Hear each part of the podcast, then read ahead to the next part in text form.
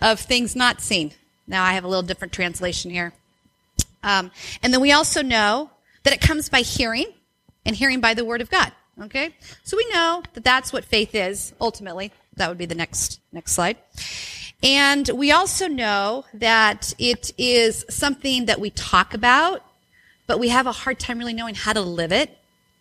We also understand that it's about, uh, we sing songs about it. Faith is a victory. Anybody know that one? I'm going back to my Baptist root days, right? Faith is a victory. Faith is a victory. Um, oh, glorious victory that overcomes the world. So we sing about this. We know it's a really amazing thing that faith is, you know, gives us the victory to overcome the world.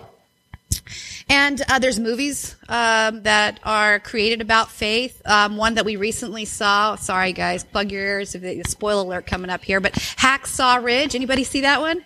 Yeah, wasn't that great? Oh my gosh, no kidding. Okay, so uh, Desmond Doss, he was a U.S. medic uh, war hero, and he made a vow not to touch a gun, which is obviously a challenging feat when he joined the army, um, and decided that he really wanted to be a medic and be about saving people's lives. Through a lot of persecution with this, he was actually able, allowed to do that, and he was honored uh, the Medal of Honor by President Harry Truman for saving lives during the Battle of Okinawa in World War II. And he single handedly, in one night, carried about 75 injured men to safety with the prayer, just one more, Lord, just one more. And he would lower them off the ridge and get them into safety.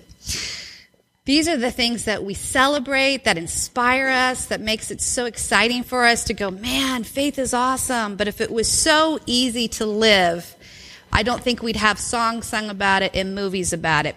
It's something that we fight against when fear comes into play. 1 Samuel 17 teaches us, obviously, we all know about the story of David and Goliath. And, uh, but I love how David teaches us how to activate our faith and how to fight the giants with the faith and actually win the battle. So, 1 Samuel 17, feel free if you want to follow along, you can. I'm just going to take portions out of it. It's, it's 45 through 52.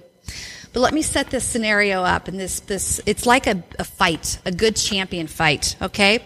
We got the Philistine armies on one side, okay? And their God is Dagon, which, uh, do not realize how they got this God. But bottom line, this God is half fish and half man, okay? And he came through an evolution process where they think that men and reptiles are, were evolved together. Um, so that, that's their God, Dagon and it actually means fish in, in the Hebrew language. Then there's the Israelite armies, okay? They're on the other side, lined up.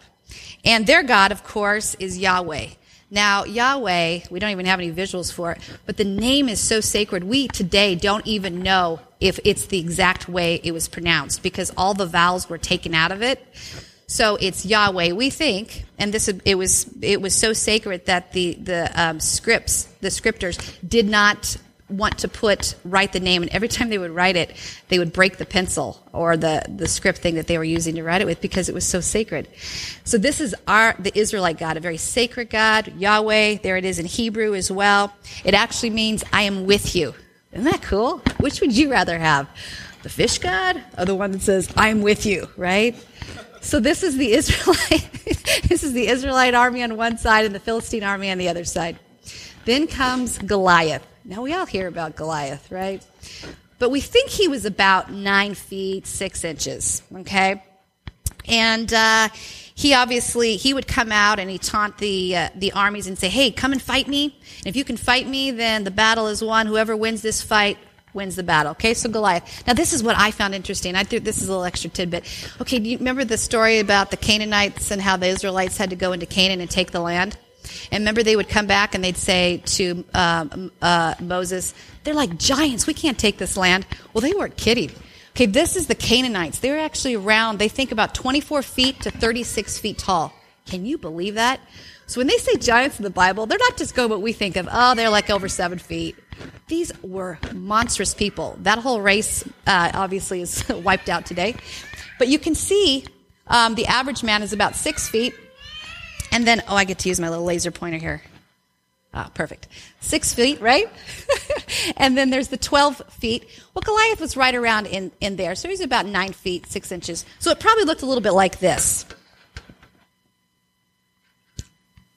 Oh, sorry. Here's David. Little boy, right? Shepherd. They were young. It was a very uh, difficult, uh, or it was a job of the, the most lowly. But yeah, probably look a little bit like this. There's David, okay, and there's Goliath. Now, about the average man, about five feet eight inches, and he might have been a little bit smaller since he was a young a young man. So here's how it's starting. Now we hear this story so often, but when we can really start to put it in different terms and start to visualize this, this was a terrifying event for the Israelite people.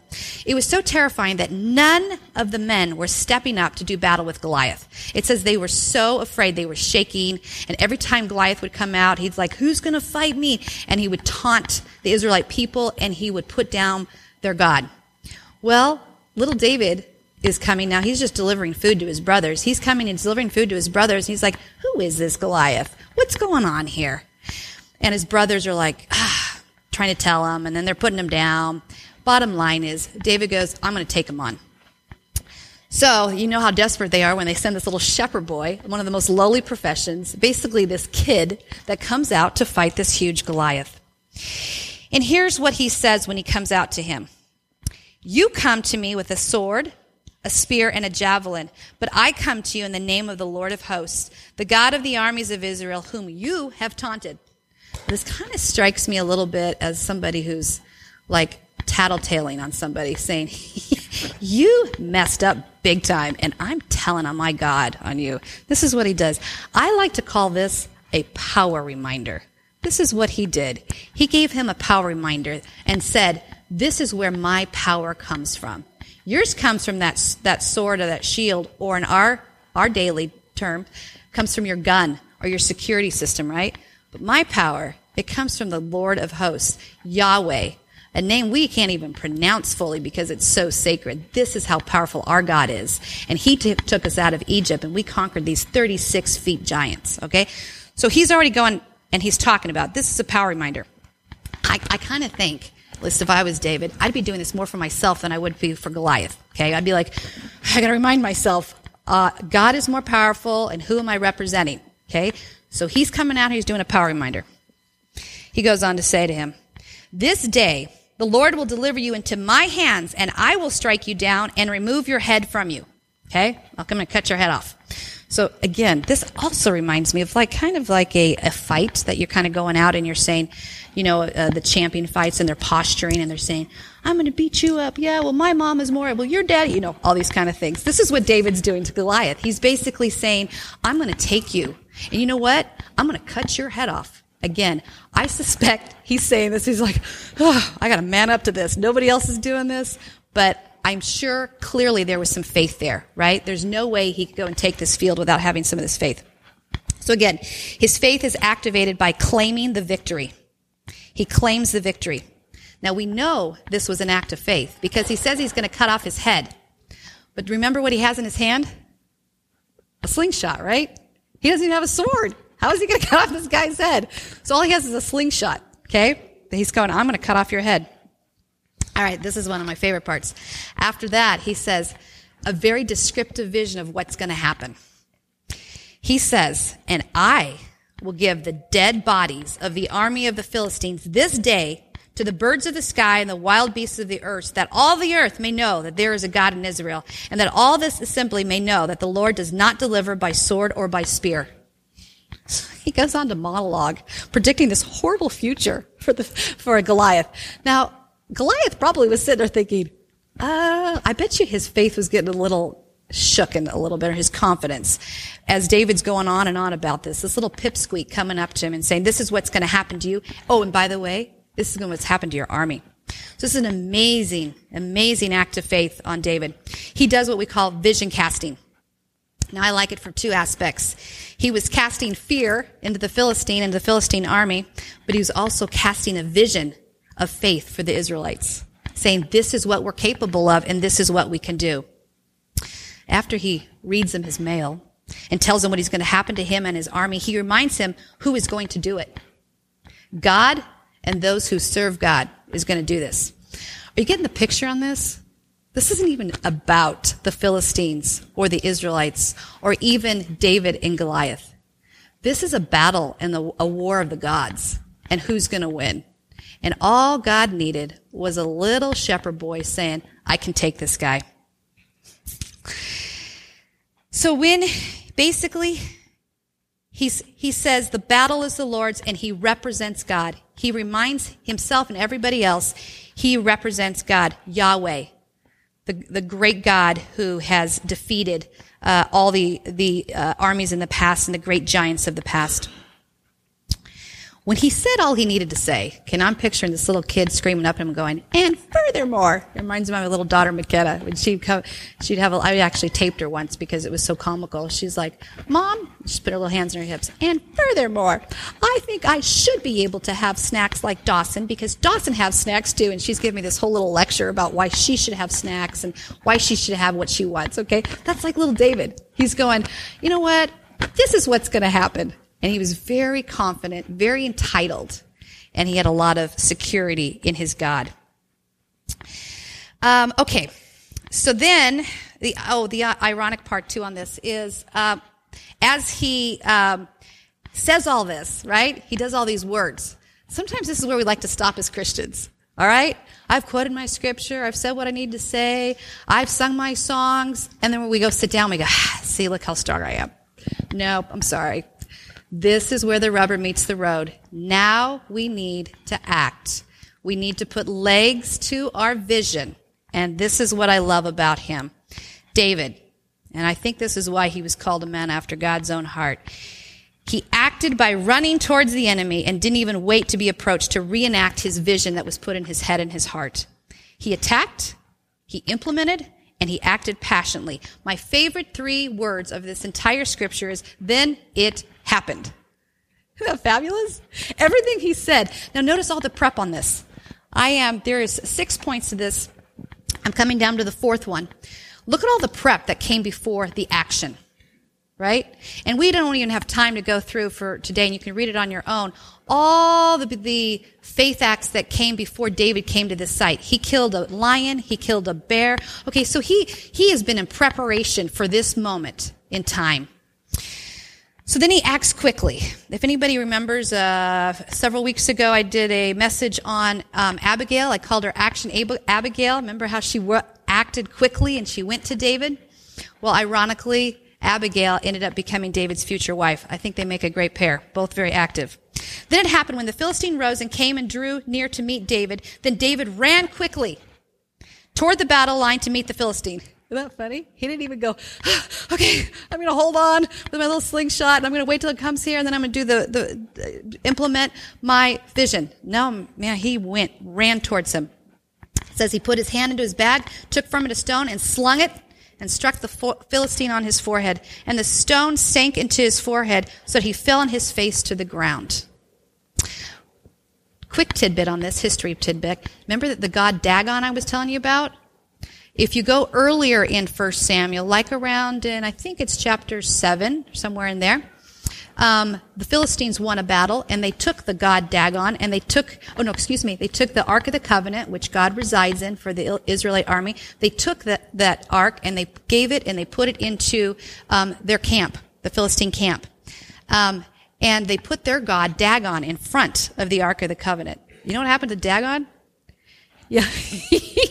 Next morning they got up, he fell on his face. Now, here's the irony of this, and I love God because he's got such a sense of humor. Dagon actually means a man standing upright. Okay? So he falls over, falls on his face. The men go, oh, the, our God is more powerful than Yahweh, this Israelite God. So the next day they set him back up again. This time he fell over again on his face. His head came off and his arms came off. I think, see a little, maybe a predictor of what's going to happen to the Philistines, right? So that was their god Dagon, and I find it fascinating that this was actually reenacted. Goliath, the, the, the huge man, again fell forward on his face. He could, could have fallen backwards. He could have fell sideways. He could have kind of fell to a knee. No, he fell dead forward on his face, just like Dagon, the other god. You don't think that that struck a little fear in the Philistine army? It's like going, we've seen this somewhere before. so, of course, the next thing that activates faith is acting quickly acting quickly. He reenacted all he said, but found he was lacking a tool to complete the task. But that didn't stop David. He found himself without a sword. Instead of quitting out of defeat or frustration, he was innovative. I love this. This is where our engineers come in. God bless our engineers. I know my son wants to be an engineer. We have another engineer, Vic Renard, in the audience too. But yeah, this is where people get really um, innovative and creative, and they create solutions so that visions can be carried out. David, here's what he did. Thus David prevailed over the Philistine with a sling and a stone, and he struck the Philistine and killed him. But there was no sword in David's hand. Then didn't stop him. Then David ran. Remember, he acts quickly and stood over the Philistine, took his sword, drew it out of his sheath, and killed him and cut off his head with it. Anybody I know that is in the, the not only the military but in the police department, this and that, that's kind of like an act of um, um, humil- humiliation. If somebody takes your own weapon and kills you with it, right? Well, that's what he did. So at this point, okay, we've got Goliath fell over um, now uh, the Philistine army is watching all of this, and so is the Israelite army, and their giant is dead. Little pipsqueak David, shepherd boy, runs over, stands over him, kills him with his own sword. You don't think there's some fear going on here? So there's innovative solutions that David did to create and activate fear, or excuse me, activate faith. So when the Philistines saw that the champion was dead and they fled, and the men of Israel and Judah arose and shouted and pursued the Philistines. And the slain Philistines lay along the way. This was like a carnage battle. And the sons of Israel returned from chasing the Philistines and plundered their camps. The result of faith activated. It inspires action and it creates a revolution. He ignited a revolution, received freedom from his enemies, and actually saved his entire nation from that one little act of saying, I'm going to take on this giant. But he didn't do it in his own strength. He remembered it wasn't even his battle. He was like, How dare you say something about my holy, powerful, almighty God? He's going to back me up. And he did. Revolution means a forcible overthrow of a government or social order in for- favor of a new system. I'm sure there's some that might want that in our country right now. Bringing about a major or fundamental change he won the battle and he won the war. I want to introduce you to a uh, modern day revolutionary. Her name is Benita, and I met her in Thailand. She's overturning the social order in Thailand through her faith. She's a 70 year old American retired teacher and principal who, after three weeks after retiring, her husband said, Hey, we're going to Thailand for my job. She picked up and moved with him. She said, I'm still working at forgiving him for that. And she said, went on to talk about how sad and lonely and oppressed um, that she was, apart from her children, her grandchildren. But then she saw a need. She noticed that over 50,000 boys, girls, men, and women are entrapped and used in the sex industry as a part of their way of living in a country where prostitution is illegal. Bonita right there is on the left, the older one. On the right is Anne, another revolutionary. But she was a Thai woman. She's independently wealthy um, which is funny because if, I apologize, but the stereotype here, if, if a lot of women, right, the Thai women, a lot of times are doing our nails in the nail salons, right? Um, but that was not the case over there. She was a powerful force, and um, not to say the women in our nail salons are not. They're very powerful. They make us look good. They keep our nails looking great and everything.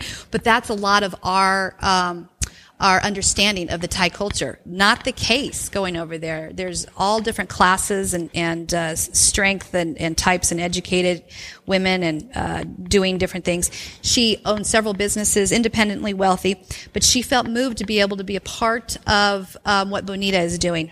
Her name is Anne. And they started New Beginnings, where they help provide another living alternative to young girls by educating them and providing a refuge for them. A lot of these girls are having to work because they are, resp- the girls in the Thai country are responsible for taking care of the families.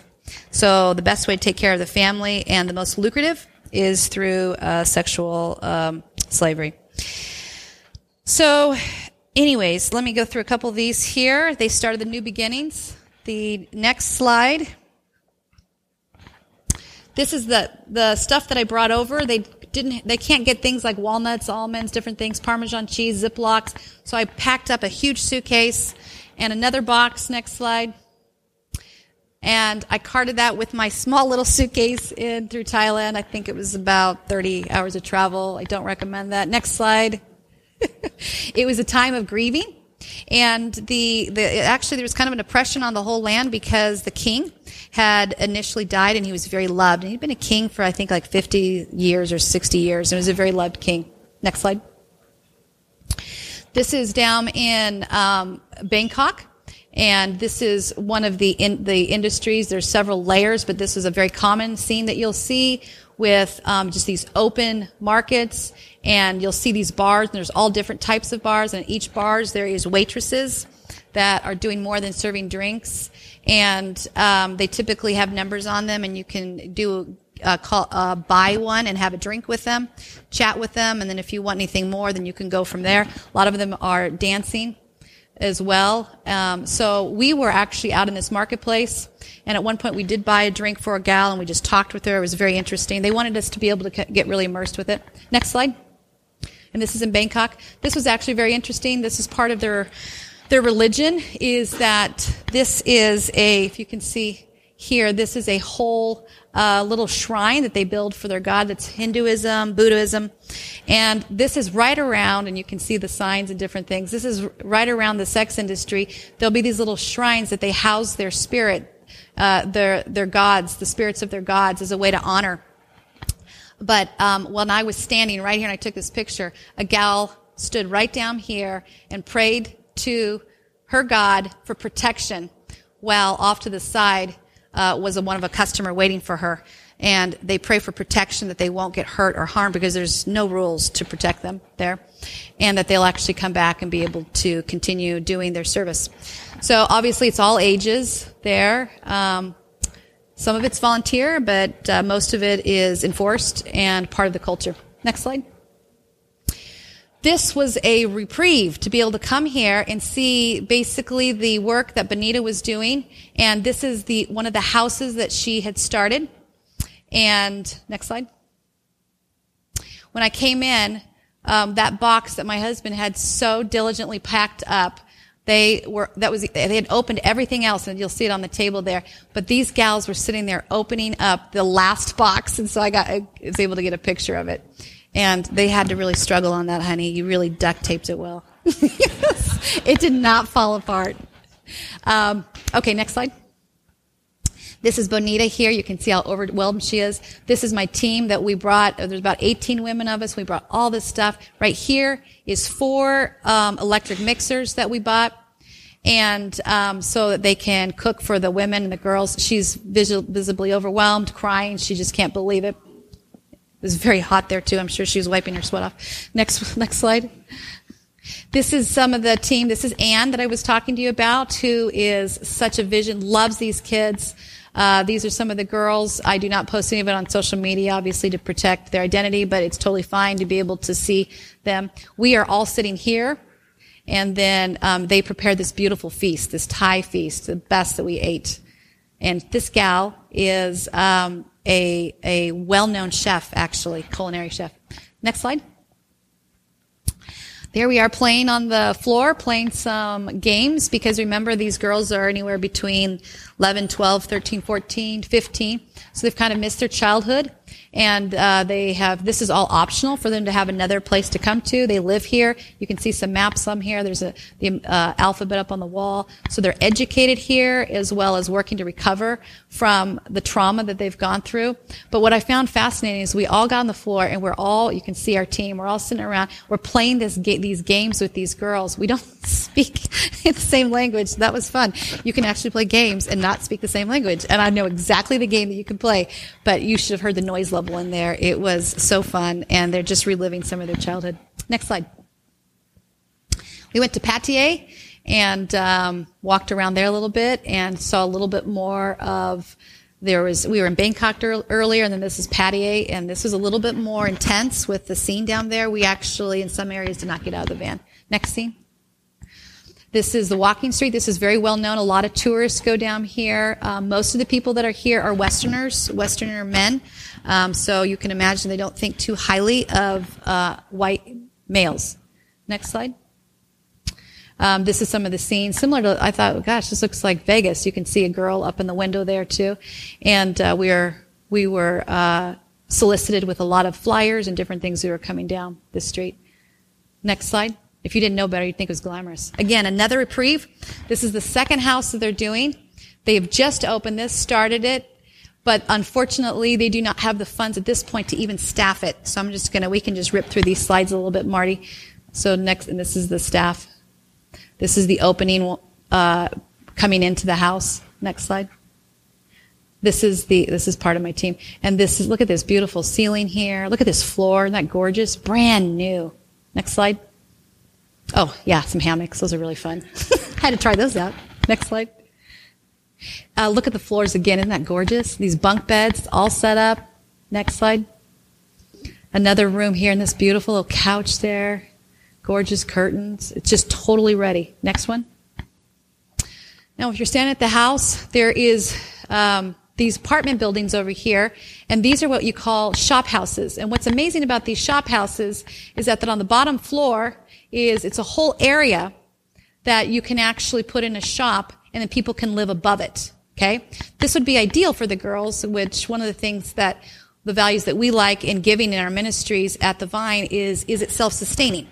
And so this is what we look for. And this is their vision to have this be self-sustaining is that on the bottom floor, they want to open a restaurant. Remember Anne, the culinary chef? She's going to teach these girls how to cook. So um, beyond this is a big, busy, thorough way in that people are going to be able to come in and be able to get some killer food. And I ate, I sampled many of Anne's food. It was delicious. And um, then we, what happened is Bonita, she shared about her story, uh, the faith that involved with that. They, bottom line, were able to purchase through these two sections, if you can believe that. So that is eight sections plus this huge bottom floor for the uh, restaurant, which is the next slide. Oh, bathroom. Sorry. Beautiful. I just had to take a picture of that. Look at that tile work. Isn't that beautiful? Okay, next slide. This is the vision they have for the restaurant. You can see uh, that they've put down some pictures, even all that way down to the decorating and everything. I thought that was really cool. Again, they're doing some vision casting. Isn't that beautiful? That's what faith activates faith. Next slide. And this is the shop space, all in here where they would put the restaurant and the tables and everything. And you can see up above, these are the places they would live. And next slide. This is the whole team. It's beautiful. We did a ri- ribbon cutting ceremony. Um, it was a whole women team, which was really fun. Uh, men, you would not have liked to be in those vans with the discussions we were having. It was very great. um, really good time. Good bonding going on. There's Bonita. There's Anne. And um, a couple of the other team. They're not in there. The director of the World Help, who put this all together, is Noelle. She's right there, Dr. Noel Yates and her mother is there, and her father, who is also the president, uh, Dr. Vernon Brewer, also uh, was there as well. Next slide. Oh, there's me. Oh, and of course we had a little fun. I had to ride an elephant. Isn't that cool? Yeah, one and done on that one. Alrighty, next one. That's it. Alrighty. So this is what we're excited about being a part of and what we're about uh, supporting. Now, I know that um, many of you are kind of going, hey, this is a story for another time, another place with David, and I can't move to Thailand, you know, and there are giants are really big here, and the faith may have worked for David, but how is the faith going to work for my life? Plus, we've got bigger problems. You know, Goliath might have been this huge giant, but we've got poverty issues, starvation, sexual slavery. We can't make that much of a difference. The truth is that we can make a difference and that faith may be powerful, but fear is too big and much louder if we let that continue to reign. Faith takes a warrior's heart to tune out the voices around you and tune into God's spirit that resides within you. If faith was so easy to cultivate, we would have no need for God's spirit. Faith is cultivated by experience, vision, words, where fear is cultivated through discouragement, despair, and failure. If faith is the victory, then fear is the victim. I want to introduce you to one more couple, real briefly. Or, um, the Martins, which is Gabe and Sally Martin. Can you come up here? These are some. We have a couple minutes just to say their story, but they are activators of faith, and I have two questions that I wanted them to answer. Hi, Gabe. Good to see you. And Sally, I didn't get to greet you guys this morning. I've known them for years, um, and they have recently come back into the Tri Cities. But, Gabe, go ahead and tell us a little bit about what was a faith action for you recently, for you and your family. So, so five years ago, we we were here in the Tri Cities, and uh, and Sally and I have just always wanted to follow God where wherever He, he wanted to lead us, and uh, you know, I had a had a pretty good job here, and we had a house over in Pasco, and and um, and Sally walks in the bedroom one morning and says, you know, I feel like feel like God's leading us to Mississippi. And I thought, oh my gosh, you know, I, I grew up in Mississippi, and I, and after living in the Tri Cities for nine years, I never wanted to go back, and uh, it's a rough place. But um, so it became very apparent that we were supposed to leave, and um, you know, just a lot of a lot of things happened. Uh, you know, God's was very clear about when we were supposed to go, a date when we were supposed to leave, and and um, and we left, and I didn't have a job. Line, it, it wasn't because I wasn't trying. There was just nothing there. I mean, mm-hmm. there were no jobs, there was no housing. Um, so so we left on the day when God told us to leave, and and um, we had two children. Uh, our son was two, and our daughter was four at the time, and and we packed what little we had left, yeah. we were able to to take with us, and and we we moved across the country, and we found out four days before uh, we left where we were going to live, and uh, this fully furnished place that God had set up for us, and we got there, and um, and, and it just began a a, a process of, of just God providing jobs and and um, experiences for us. So. Thank you. Oh, awesome. Sally, do you have anything to add to that? What was your vision for going over there? Just that God had called us. He yeah. called us to a little town. It's called Nettleton. 2,000 people. When we found out it was 2,000 people, we were like, that's not where God's calling us. because we had someone speak to us and say, don't go to town smaller than 5,000 because they're dying. Mm. There's nothing there. There's no hope for any kind of forward movement or growth or anything. But we knew, um, because of God's guidance, that Nettleton was where He was calling us. And people kind of looked at us like, okay, you guys are kind of nuts. And we kind of looked at ourselves like, what the heck are we doing? We don't know. and I'll tell you, I am someone just in all honesty and vulnerability. I do not feel qualified to be called by God to any town of any size to do something on behalf of him. But I knew that if he was willing to ask me to go, there must have been a purpose and a reason. And I couldn't see it. You guys, I couldn't see it. And and when your husband doesn't have a job and you, we had $2,000 in our pocket. and it was just like, we could not see it. So when you talk about faith being mm-hmm. the evidence of things not seen, mm-hmm. all we knew was that God was saying, come on. And we were like, well, we're curious. Mm-hmm. And, um, and we were curious and we just wanted to know and we went with him. We took, we took the leap and, um, mm-hmm. and he, he was faithful. Yeah. Beautiful.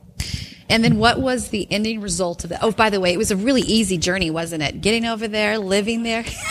it was brutal. it was like a nightmare. It yeah. was like I was living in a nightmare. yeah. it was another culture, another place. That'll be a story for another day, won't yeah. it? Yeah. Um, but what was the end result? Um, well, we initially felt God calling us to work uh, in racial reconciliation, which we mm-hmm. did very actually little of, um, which felt odd um, but I did, we did a lot of just telling people our story that God called us to Nettleton and we, we packed up what little we had and we came mm-hmm. and that we figured God must really love Nettleton. And that was kind of our message. We just thought, God really loves Nettleton. And we just kept telling people that. Mm. And when we got there, the factories were all closed and the houses were like, I would drive around with my kids and we would see these houses like tilting over and we would pray that God would either restore them or burn them out. And within a week, we started seeing people burn houses out of our mm-hmm. town. I mean, literally, they'd come in and burn them out. And mm. we were like having these crazy praise parties in our car when we drive by and they're burning a house down. because the town was so ugly. I mean, I just can't even tell you. And then the factories started opening back up. And we had, God had sent these people to come. They said, we just feel like God wants us to come and pray in Nettleton. People that we knew. God's calling us to come pray in your town. So they'd show up at our house and we would drive them around the little parameter and we would pray. We did a lot of prayer and people always say, well, what did you do? We, and I say we did a lot of praying and we had a lot of conversations and we just shared our story. And through that, something happened. Mm-hmm. It was like we didn't really do any more than that, so I can't take any credit except we just did what God asked us to, which was live in Nettleton. Um, but we saw people like, we saw these little, you know, there's a verse in Isaiah that says that where there's still a little spark in the fire, God's not going to let it go out. And I feel like that's what it was. There was a lot of embers in Nettleton that were fixing to just be done. And I feel like God allowed us to come and just breathe on them with his breath, not ours, with his. Because mm-hmm. I didn't have the best attitude, I'll just be honest. But anyway. awesome. A week before you left, what That's happened? what I was just going to say. Yeah. Do you want to share? Or? Well, the week before we left, God had actually moved us out of Nettleton already. We were living somewhere else for three months. Um, we got wind. I kept hearing rumors of a revival that was going to happen in Nettleton. And I kept asking questions. Well, what is this? What's going on? And they said, well, the mayor wants Nettleton to be better, but he recognizes it has to come through the churches. And so he was getting all the pastors together, um, all of them, black, white, Presbyterian, Southern Baptist, Methodist, all of them, Pentecostal. They were all getting together and they were praying and they were seeking the Lord and they had a revival in Nettleton at the football field, which was right behind the house we used to live in. And um, we got to go, and I got to sit in the stands with the women that we used to pray with. I used to pray with this group of women on Tuesdays, and and we got to see with our eyes that we weren't the only ones that could see it anymore. That they had it. You know, they could see that God loves Nettleton. I so love anyway. it. Oh, thank you, you guys. Awesome. Isn't that beautiful? Yeah.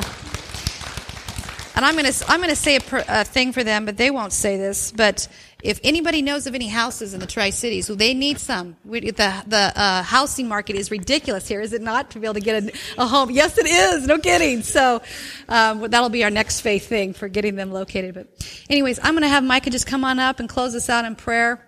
Thank you for letting me uh, talk with you today and talk about how to activate our faith. And hopefully, this was helpful and inspiring for us to not just talk about it, but to live it.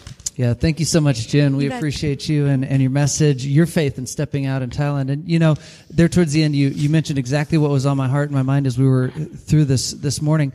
I was thinking, you know, you go into a place like Thailand and you say the problem is overwhelming. I couldn't even, you know, make a dent in what needs to be done. And that's where activating our faith is so vital. That's when people like David change, you know, the course of a nation. People like Gabe and Sally, you know, change the nature of a community and what I dream of us as individuals and, and as a church mm-hmm. seeing happen here in our community. So Jen, thank you so much for that. Let's pray as we close out this morning. Father God, we thank you for the day and we thank you for the time. Father, we thank you uh, that you are a God who is faithful, that walks beside your people and empowers incredible things. Um, so Father, give us faith. Uh, let your spirit work inside us that we would know more faith and in faith and in activating that faith, Father, that we would find um, uh, the ability to take action, knowing that you are empowering the things that are happening. Father God, thank you that you're a good God. Thank you for involving us in your mission and the work that you're doing in our community and in the world. It's in Jesus' name we pray. Amen.